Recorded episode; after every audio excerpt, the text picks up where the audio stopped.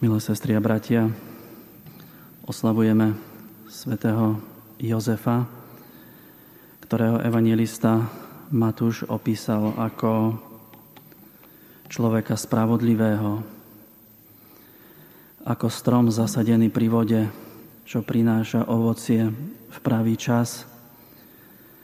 Človeka, ktorý má v zákone pánovom záľubu a ktorý o jeho zákone Božom rozíma dňom i nocou. Teda Jozef je človek, ktorý je preniknutý, stotožnený a vedený Božím slovom. Mária bola zasnúbená s Jozefom, ale skôr, ako by boli začali spolu bývať, ukázalo sa, že počala, die, že počala dieťa. A že to dieťa nie je Jozefové. Boží zákon Jozefovi neumožňoval inú možnosť ako trest smrti ukameňovaním pre Máriu. Jeho situácia nebola ľahká, musela byť hrozná. Jozef hľada východisko. Východisko medzi tým, či zachráni svoju povesť, človeka spravodlivého, držiaci sa zákona, Božieho slova, alebo či zachráni život Márie. Musí sa rozhodnúť, či na prvé miesto postaví dôveru, lásku voči Márii, alebo vernosť Božiemu zákonu. Keď o tom Jozef premýšľa, zjavil sa mu aniel pánov. Tým chce evangelista počiarknúť, že Jozef nie len dňom i nocou rozíma nad pánovým slovom, ale že Jozef je zároveň aj okrem toho prorokom. To znamená, že Jozefovi ide o to, aby stále hĺbšie prenikol do podstaty Božieho zákona, aby stále hĺbšie rozumel významu veci.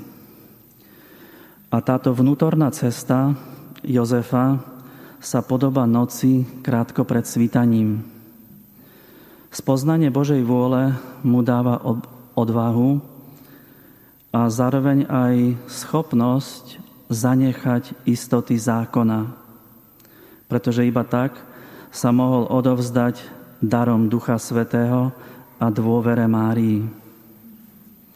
V tomto vidíme u Jozefa opravdivý prechod od litery k duchu. To znamená, že dovtedy bol verný zákonu a teraz je postavený pred takú novosť v dejinách, že musí zmeniť náboženské zvyklosti, ktorých sa škrupulantne držal. Týmto sa Jozef úplne vystavil riziku viery.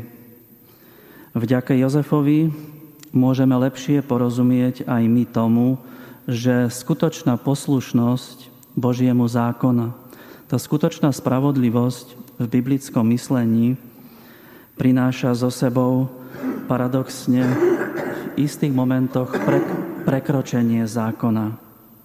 Je to preto, aby mohol zaručiť opravdivú poslušnosť nie písmu, nie litere, ale slovu ktoré sa ukrýva v písme. Keď sa Jozef prebudil, urobil, ako mu prikázal pánov aniel.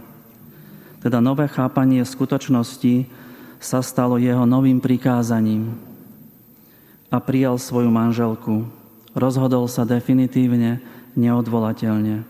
V synovi Márie, v Ježišovi, zakúsil skutočnú radosť a odkrytie prítomnosti nového Jozueho. Jozue, ktorý voviedol Boží ľud do vytúženej, zasľubenej zeme z otroctva.